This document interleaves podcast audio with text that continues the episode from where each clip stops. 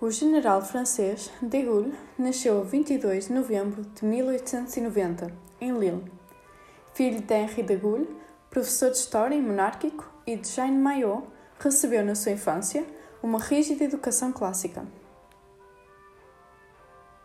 Devido à sua família, católica e patriota, onde conceitos como pátria e honra eram extremamente valorizados, interessou-se desde muito cedo pelo passado histórico de França e, no início da sua adolescência, ingressou na prestigiada Academia Militar de Saint-Cyr, onde também Napoleão tinha estudado.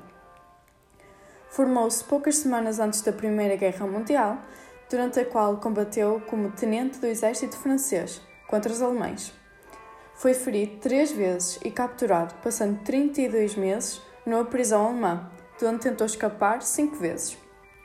Tendo-se destacado em combate, recebeu o posto de capitão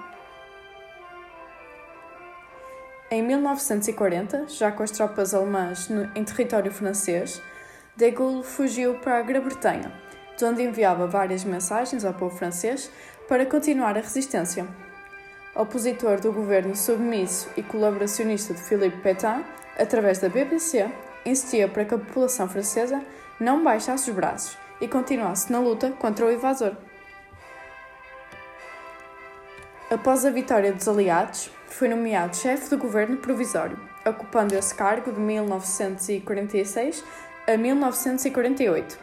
No entanto, face à crise na Argélia, de Gaulle foi apontado como o único capaz de salvar a França.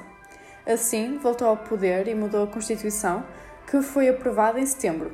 A 21 de dezembro de 1958, é eleito presidente da Quinta República Francesa.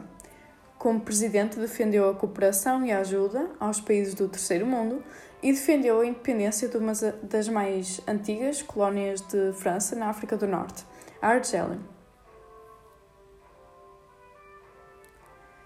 Na década de 1960, Charles de Gaulle realizou um dos seus maiores sonhos ao erguer das cinzas o seu país e transformar a França na quarta potência nuclear do mundo e numa grande potência europeia.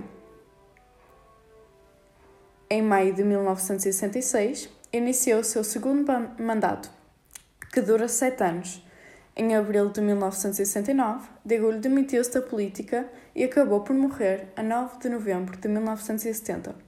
O seu funeral foi o maior jamais visto em toda a França e, durante o seu sepultamento, os sinos de todas as igrejas de França soaram, tendo começado pelos de Notre-Dame.